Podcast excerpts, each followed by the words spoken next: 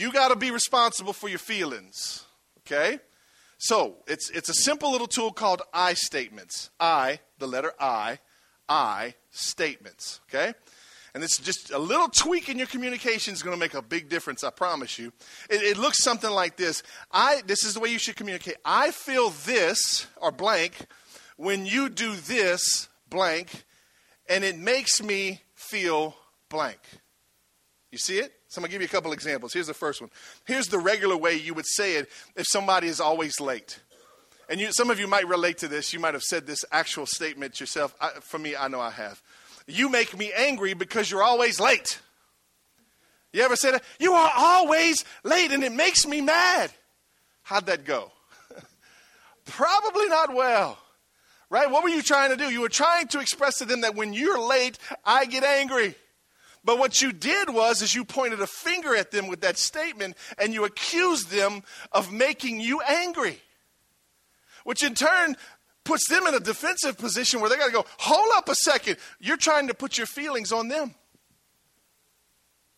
You got to be responsible for your own feelings. A better way to say it would be this I feel frustrated when you come home late because I stay awake worrying. Doesn't feel so accusing, does it? It doesn't feel like you're, you're throwing some accusations at me. I feel frustrated when you come home late because I stay up worrying about you. What's the goal here? The goal for the one person is to express to the person that's always late, I really need you to start being on time because I feel certain ways when you're late, I tend to worry about you. Now, being a dude, I would, I would respond to that, well, just quit worrying. That didn't go well either. Amen? Let me give you another one. This is for the person that never calls you. A regular way to say it was, you never call. You don't even care. Does that feel kind of like I'm pointing my finger at you? I'm throwing some accusations. You don't care. A better way to say it is I feel hurt when you forget to call because it seems like you don't care. What are we doing? We're trying to communicate something to another person, right? And the goal is to get them to understand, right? But if you come with your finger out of its holster and you're pointing it in their face, they're not going to understand. Does this make sense? Does this help? A simple I statement. You're not as excited about it as I thought you was going to be. But that's okay. It's going to revolutionize your life. I would have been taking notes on that, by the way. So today we're talking about broken trust. How many of you would say that trust is a big deal? Raise your hand if trust is really important to you. My wife and I do a lot of pre-marriage counseling. We use a, a, a group called SYMBIS, and they do these, these, assessments of people. And in there, there's this section where it talks about the biggest, the, your top 10 uh, things in your life. And in most times, trust is in the top three for both the, the woman and the man. Trust is a big deal. Trust is the foundation of relationships. Your relationships are no stronger than the amount of trust that you have in them. Can you be in a good relationship with somebody you don't trust? Why? Because you always got one eye on them, right? so if this is true, how do we rebuild trust that's been broken? How do we rebuild it? Well, Henry Cloud said this.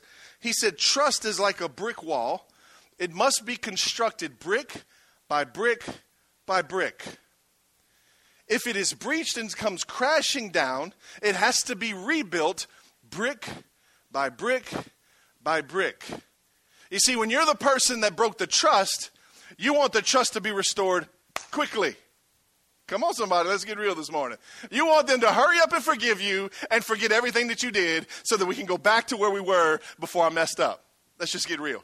That's the truth. That's just true for me. When I mess up with my wife, I go, hey, can, we, can you just wash this away? You know, Jesus washed it under the blood. Can you wash this away? Can we be right again? Can we get a little huggy, huggy, smoochy, smoochy? And she's like, uh uh-uh. uh And I'm like, well, you ain't forgiving me. No, I forgive you. I just don't like you right now. I don't trust you. Right? Because when you're the person that the trust has been broken on, it's going to go brick by brick by brick. Don't tell me you love me. Show you. Show me you love me. Right? Don't say it. Words don't mean anything right now. Show me a brick. Then give me another brick. It's making sense? So to, this morning we're talking about broken trust. And today I want to show you from the story of Joseph in the Old Testament how trust can be rebuilt. This is a fabulous story. So glad the Lord led me to this story. It's, it's found in Genesis chapter 37, and it expands from chapter 37 on to uh, right at 50. And it's the whole story of Joseph. And how many of you would say, I know the story of Joseph? I've heard it at least once. Raise your hand real quick. Okay, good. So it's the story of Joseph. So we pick it up in Genesis chapter 37. I'm not going to read all these chapters, and you're going to say, thank God. Um, but I'm to I'm to give you the Reader's Digest version real quick. Joseph was basically in chapter 37. Joseph was 17 years old. He was the second to last son born to Jacob. Joseph was the first son of Jacob's wife Rachel, who was his his first choice at wife. And and Joseph was 17 years old, and his father loved him so much because at 17, Joseph had so much character and integrity that his father had a coat made for him. The Bible says it was a coat, some say it was of many colors, but when you simplify it, it was a very nice coat. His father had him a very nice coat made. In fact, it's, it's the kind of coat a prince would wear. The coat actually made a declaration to everybody in those days. When you wore a coat like that, it meant that somebody trusted you. It meant that somebody put their trust in you.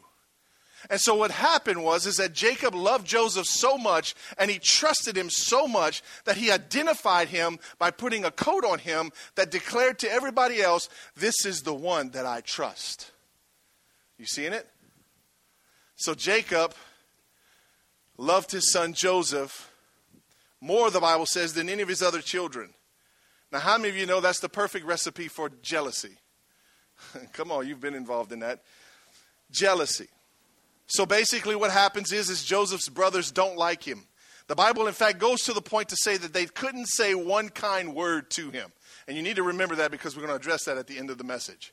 They couldn't say one kind word to Joseph. They hated his guts. Jacob would often send Joseph to go check on his brothers and come back and give him a report of how they were doing.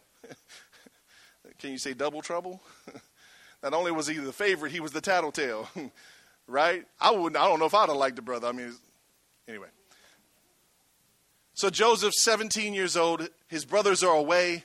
His father says, "Go check on them." He goes. He finds them, and as he's walking up to him, the brothers hate him so much. They said, "We just need to kill this little punk. Let's kill him." Let's take him out. I'm sick of seeing him walking around with his, his silly little coat. And, and before this, Joseph had had a dream from God, and the dream said that his brothers were going to bow down to him one day. And then the next day, he had another dream, and that dream said his father and his brothers and the whole household's going to bow down to him one day. Now, he messed up when he told everybody what his dream was. Come on, he should have kept that quiet. And when he did, it just, it just increased the jealousy. So he's coming up to him. They said, Let's kill him. Let's be done with this. Let's take this pretty little coat of his, dip it in blood, and tell our father that a wild animal killed him. The older brother says, You know what? No, let's not, let's not put this blood on our hands. Let's just throw him in a pit and leave him here. And that way we don't have any blood on our hands. And they said, Okay, all right, that sounds good. So the plan was to throw him in the pit. The older brother's plan was to come around later and rescue him from the pit because he really didn't want to kill him. So they take Joseph, throw him, rip off his, his pretty little coat, throw him in the pit. And the Bible says that some traders were coming by on their way to Egypt. And one of the brothers says, Hey, let's sell him. and they do. They sell him to the traders.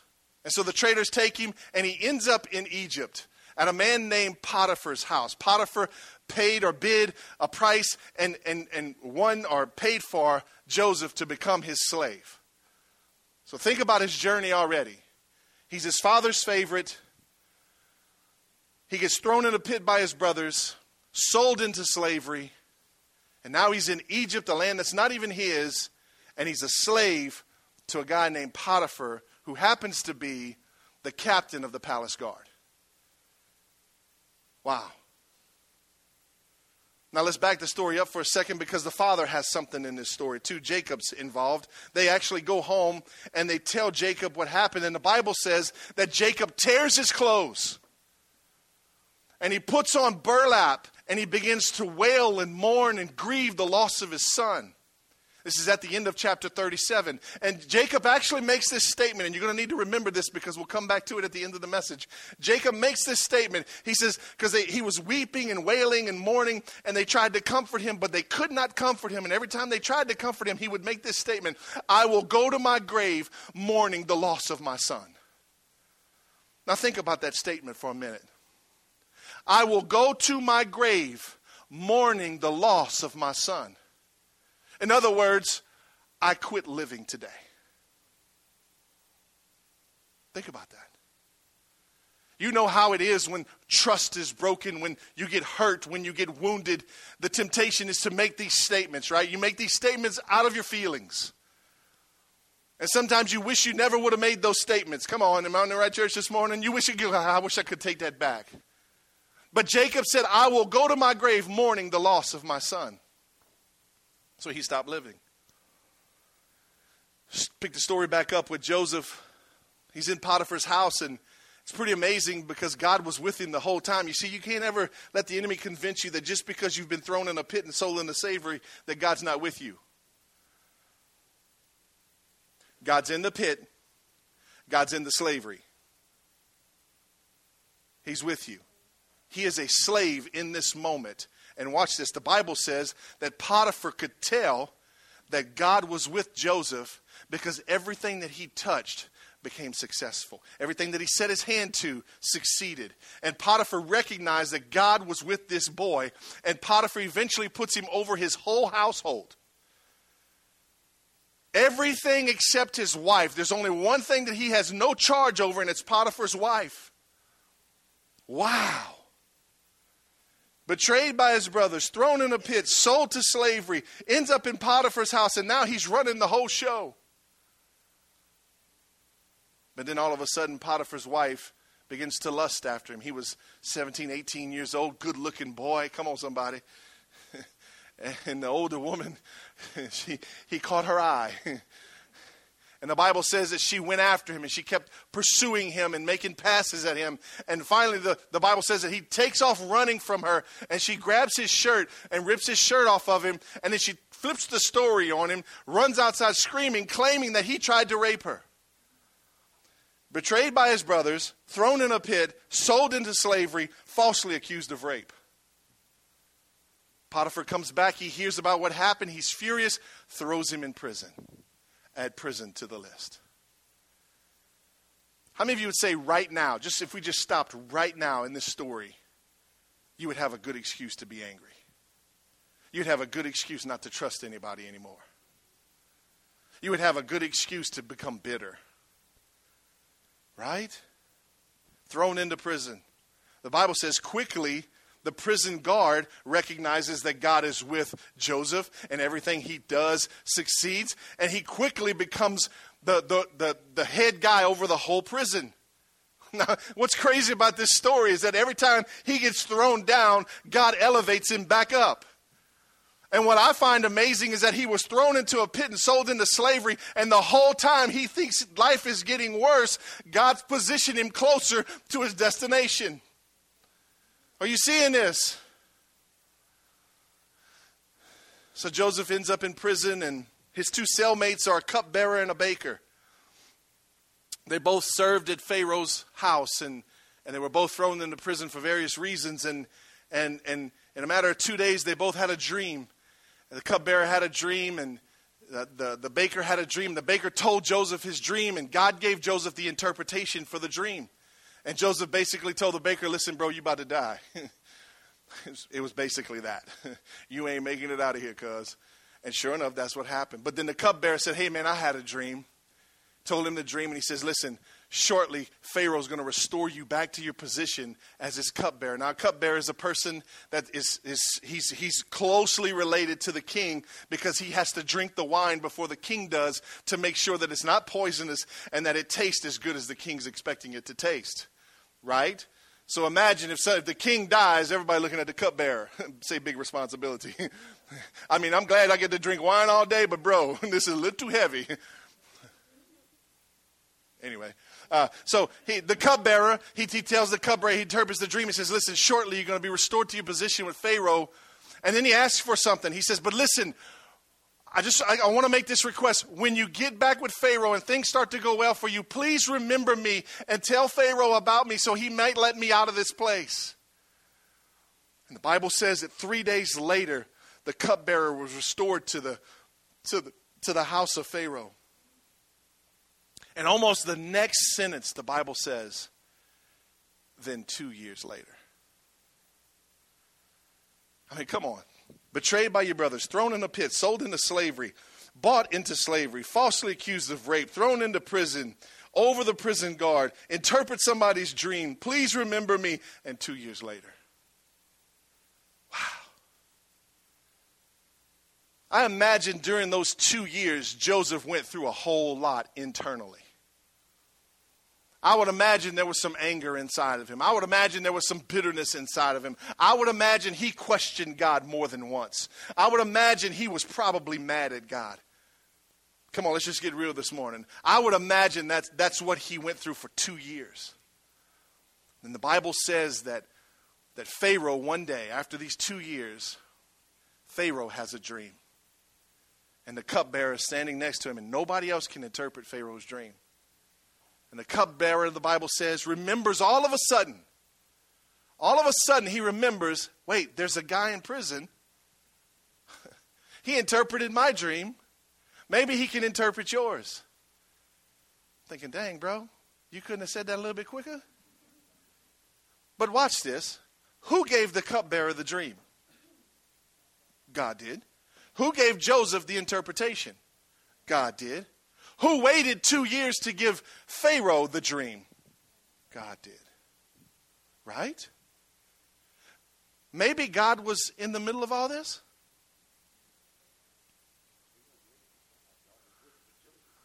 Maybe God was in the middle of this? They bring Joseph in. Joseph interprets the dream. The Bible says he gives him a clear interpretation of the dream, and then he gives him a plan to bring resolution to the dream. The dream was basically this you're going to have seven years of prosperity, and then you're going to have seven years of a, of a, of a, a very bad famine. And so God gave him a plan, a, a, a solution to, to, to bring the whole, uh, uh, the whole country or the whole nation of Egypt through this famine. And so God gives him the solution to the problem. He tells it to Pharaoh. Pharaoh's so impressed by what Joseph says that in a matter of 24 hours, Joseph goes from being a prisoner to becoming the governor of Egypt. Now, don't tell me when God decides to elevate somebody, he can't do it quickly.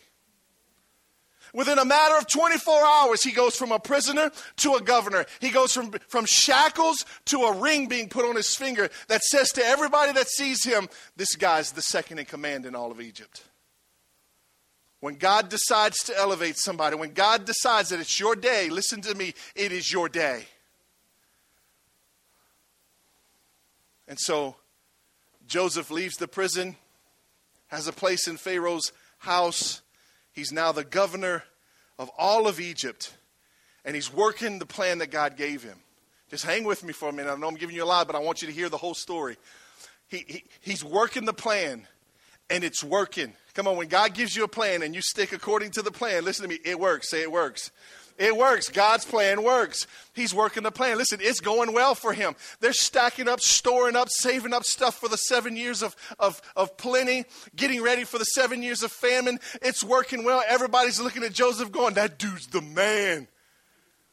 He wasn't nothing but a zero. God made him a hero. Come on, somebody. He, he's, he's working God's plan and he's getting all the credit for it. Come on, you know God's good to us, right? He'll let you work his plan and take a little bit of glory for it.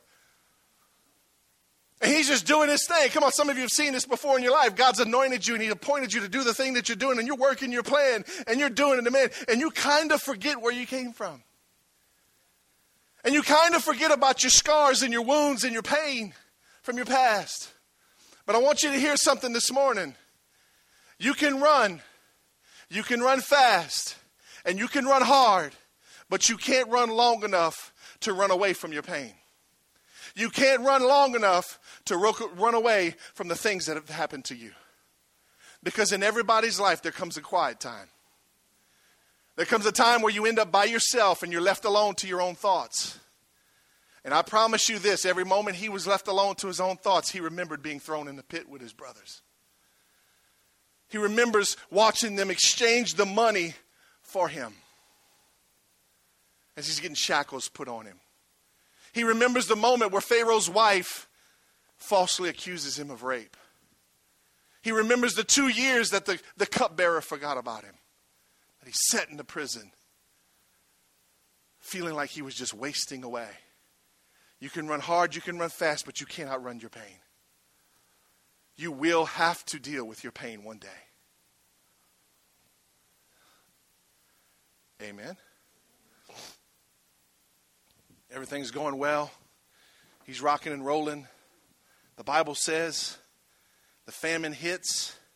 He's sitting back thinking, man, this is good. We got plenty enough to last for seven years. Praise God.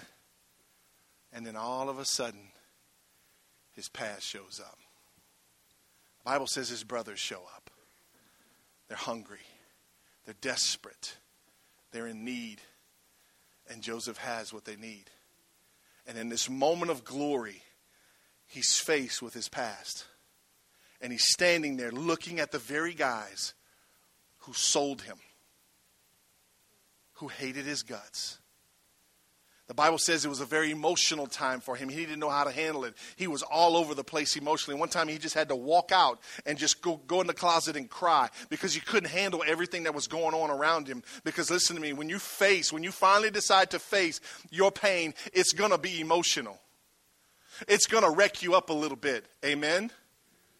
And the Bible says that he was a basket case for a little while, but his brothers were there. His brothers didn't recognize him, but he recognized his brothers. And he didn't, he didn't reveal his identity until later on. And so think about this. Everything that he's been through, everything that he's gone through, every experience that he had, good, high, bad, ugly, everything, everything that he's been through, he's standing in a moment now where he has to face his past. He has to deal with his broken trust. He has to deal with his offenses.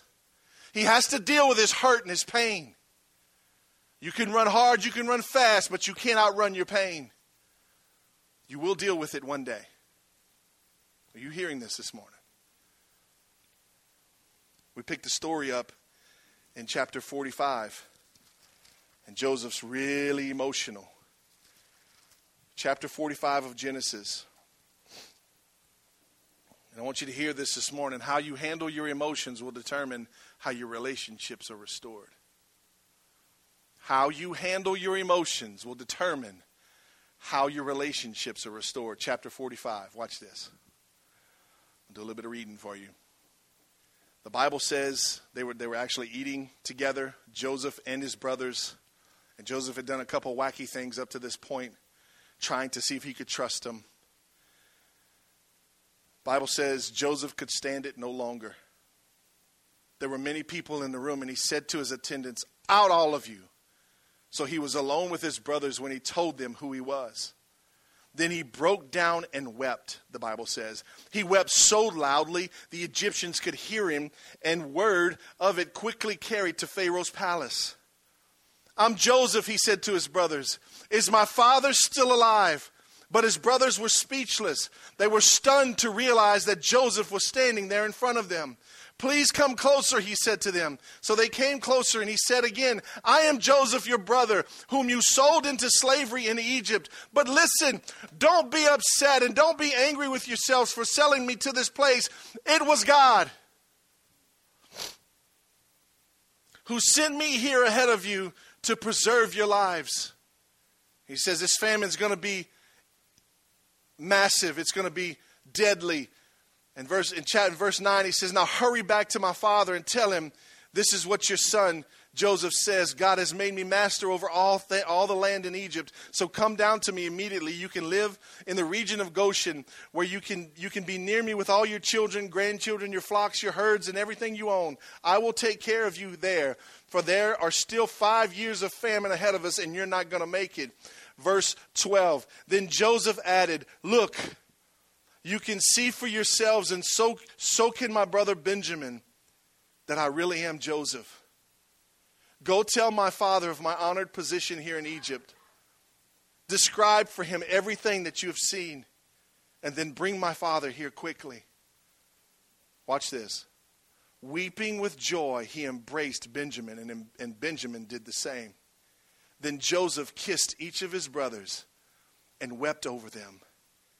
And after that, they began talking freely with him. You see it? Let's back up to chapter 37, where the Bible says they couldn't say one kind word to Joseph. And now the Bible says that they're weeping and hugging and kissing each other. I know that may sound a little weird to some of you, but that's what they did in the old days. There was nothing funny about it. It was, it was okay. these, these brothers were kissing each other and weeping over each other. And then the Bible says that they began to talk freely. Now, watch this. When God decides to restore something, it will be better than it originally was. When in chapter 37, they couldn't say one kind word to him. You fast forward, and everything that he went through, all the way to chapter 45, he's now weeping over them. They're weeping over him. They're kissing one another. And the Bible says that they're speaking freely to one another. Don't tell me God can't turn anything around. Don't tell me he can't take something that's been broken and put it back together better than it was originally made. Don't tell me that God can't take something that's been dead for years and bring it back to life. Don't tell me that because it's not true. God can restore and redeem anything. Amen? It doesn't matter its condition, it doesn't matter its shape, it doesn't matter how bad it was or how ugly it gets. God can still turn it around. How did God turn it around? How did He turn it around? He turned it around through Joseph. Let's think about what Joseph could have said to his brothers. Oh, you need me now, huh? Boom. I'm Joseph, bruh. Remember me? Pretty coat, big dreams, thrown into prison. Come on. Oh, you need me now? You a bunch of sapsuckers? You need me now. Oh, y'all didn't need me then. You threw me in prison. Well, I wasn't no good. And he could have beat them down so hard and so bad that they would have never got up. He could have threw them in prison and gave a good excuse to keep them there. Could have sold them into slavery. Come on, get you somewhere. You're going to see what slavery feels like for a little while. That's what he could have done. But you see, I believe from chapter 37 to chapter 45, God did a work in Joseph's heart. Was he offended? Yes, he was offended. Was he wounded? Yes, he was wounded. Was he hurt? Yes, he was hurt. Was he done wrong and dirty? Yes, he was done wrong and dirty. But God did a work in his heart. And some people live with pain for so long because heart work is hard work. And instead of dealing with their heart, instead of dealing with their emotions, instead of dealing what's going on inside of them, we just kick people to the curb. Hurt me once, shame on you. Hurt me twice, shame on me. And we'll kick people to the curb and we won't let them back in because we don't want to deal with it. Why? Because it hurts too bad. Because hard work is hard work. Amen?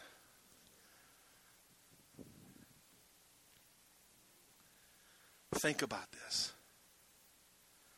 After all the things that happened to him, sold into slavery, falsely accused, prisoned, forgotten about, only God could know that this day was coming. Only God saw them greeting each other, weeping over one another, hugging one another, kissing one another. Only God knew that. Joseph didn't know that day was coming, and his brothers surely didn't know that day was coming. And that's why he's sovereign. That's why he's God Almighty, because he knows things that we don't. He knows the end. All we know is the right now and the past. Amen? Trust is when we trust him when we don't understand what we're walking through. Right?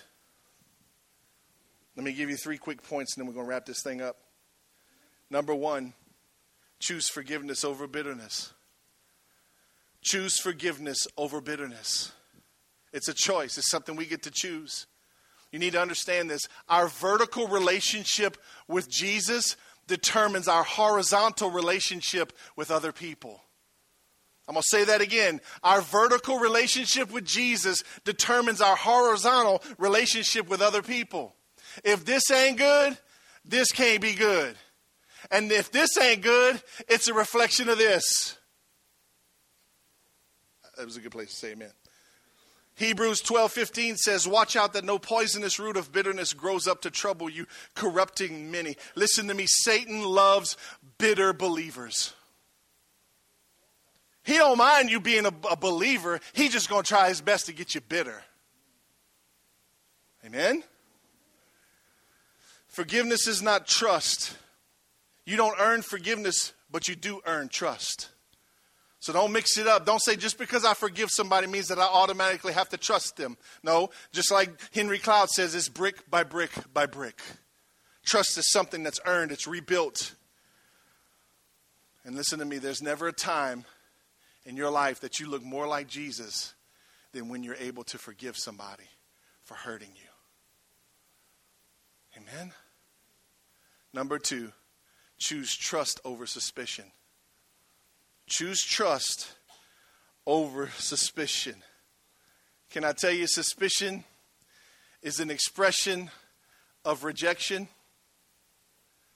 Oh, this is the hardest part of forgiving somebody. Come on, let's. I stepped on a nail right there. This is the hardest part in forgiving somebody is that you don't become suspicious. I've seen too many marriages where one person breaks the trust of the marriage, but they both decide to try to make it work. And the one that the trust was broken on, if they're not careful, becomes so suspicious that the relationship can never be restored. Because suspicion is an expression of rejection. Get you some of that. When you're suspicious of people, you're basically telling them, I don't trust you. When what needs to happen is there needs to be some open communication that says, hey, what can I do to help build trust back in our relationship? Tell me if I do something that makes you nervous. Tell me if I do something that gets you on the edge of your seat. Please help me to help rebuild the, the trust in this life, in our, in our relationship, in our marriage. Are you seeing this? Open communication. Communication is the key to relationships, y'all. I broke trust. Listen, I'm sorry. Please forgive me. Okay, I forgive you. Now, would you help me to rebuild trust? Would you tell me or communicate to me when I do something that makes you nervous? It's making sense? Choose trust over suspicion. Number three, choose healing over hurting. Choose healing over hurting. You see, you can live with scars, but you can't live with wounds. You can live with scars, but you can't live with open wounds. Jeremiah 6:14 from the, the Living Bible says, "You can't heal a wound by saying it's not there." Whatever you come clean to God with is what God can heal in your life. If you're suspicious, Lord, I'm suspicious. If you're having a hard time trusting people, Lord, I'm really having a hard time trusting this person. Will you help me? You seeing it? God can't heal what you don't reveal. Time can rebuild, but time can't heal. You see it in the life of Joseph. Only Jesus can heal. Amen? Only Jesus can heal. I think about this story and I'm just blown away by all the things that God does how every time Joseph felt like he was being knocked down, he was actually being repositioned closer to his destination. And I go, wow, what an amazing story. How amazing is it that after all this time and all this trouble that his brothers caused him, and when they're standing in front of him, he can lovingly re- re- restore the relationship, go back into the relationship with them with no grudges. How amazing. But can I tell you the story's not over?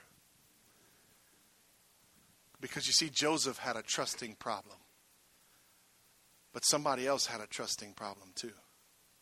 It was Jacob. You remember the verse in chapter 37? It's right at the end of chapter 37 where Jacob finds out that his son was killed. The Bible says he rips his clothes and he goes into a position of repentance and mourning. And they try to comfort him. And every time they try to comfort him, he says, I will go to my grave mourning the loss of my son. Remember, this was the son that he put his trust in. It was lost. His trust was taken from him. Are you seeing this? That's where we find Jacob at. And now, Jacob, when he says, I will mourn the death of my son until my grave, basically stops living in that moment. And we pick the story up in chapter 46. I'm going to finish it up right here.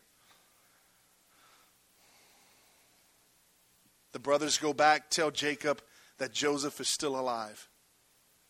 Jo- Jacob's heart, if you actually back up to chapter 45, verse 27, it says, But when they repeated to Jacob everything Joseph had told them, and when he saw the wagons Joseph had sent to carry him, their father's spirits was revived. His spirit was revived.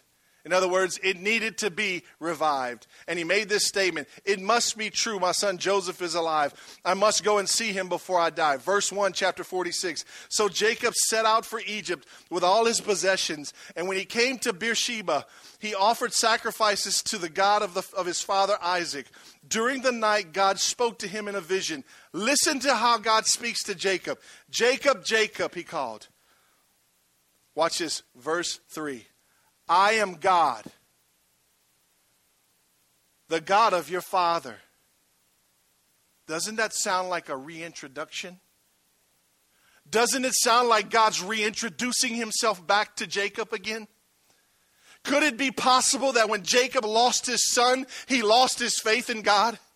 Could it be possible when, when his son, the one that he trusted, was taken from him, that he decided to step back from what God's plans were for him? Could it be that he was broken himself? Could it be that he had a trust problem with God?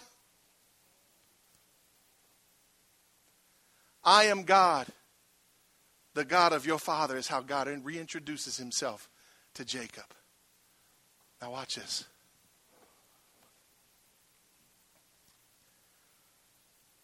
Do not be afraid to go down to Egypt, for there I will make your family into a great nation. I will go with you down to Egypt and I will bring you back again. But you will die in Egypt with Joseph attending to you. Wow. You see, Joseph had a trust problem. Jacob had a trust problem too. You ever lose something?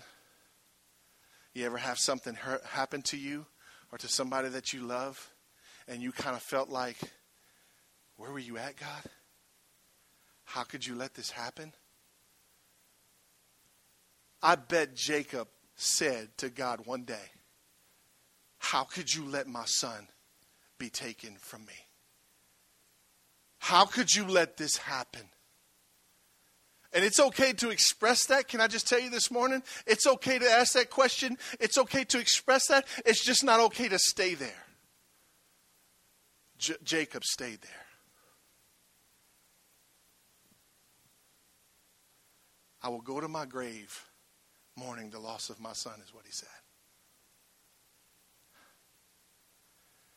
There's things that happen to us that you can't even describe how bad it hurts. But it hurts bad. And if you're not careful, you question God. How can a good God let this happen to me? And if you're not careful, you'll quit living which means that you quit trusting God. But you see, just because you can't see and understand what's going to happen in the future doesn't give you permission to quit trusting God. Just because you can't see what the end looks like doesn't mean that you get permission to quit trusting God again. Oh, you got to hear this this morning because some of you, you're waiting and you're waiting and you're waiting for God to restore something in you. You're waiting for God to heal you. You're waiting for God to turn something around. And in the, in the waiting is the hardest time. It's the moment where you go through the hardest struggle. It's the moment where God tests your heart and God sees your emotions and God sees how much you trust Him. It's in the waiting, y'all. It's in the waiting where the, where the rubber meets the road. Come on, your faith don't get tested until it has to wait. Can you trust God to the end, no matter what it looks like right now?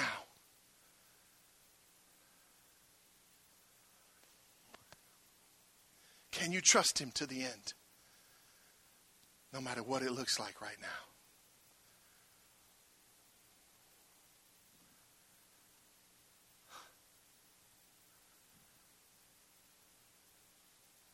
I'm blown away by how well God restores things. I'm blown away by how He can take something that was completely dead and make it brand new, improved. Not just like it used to be, improved.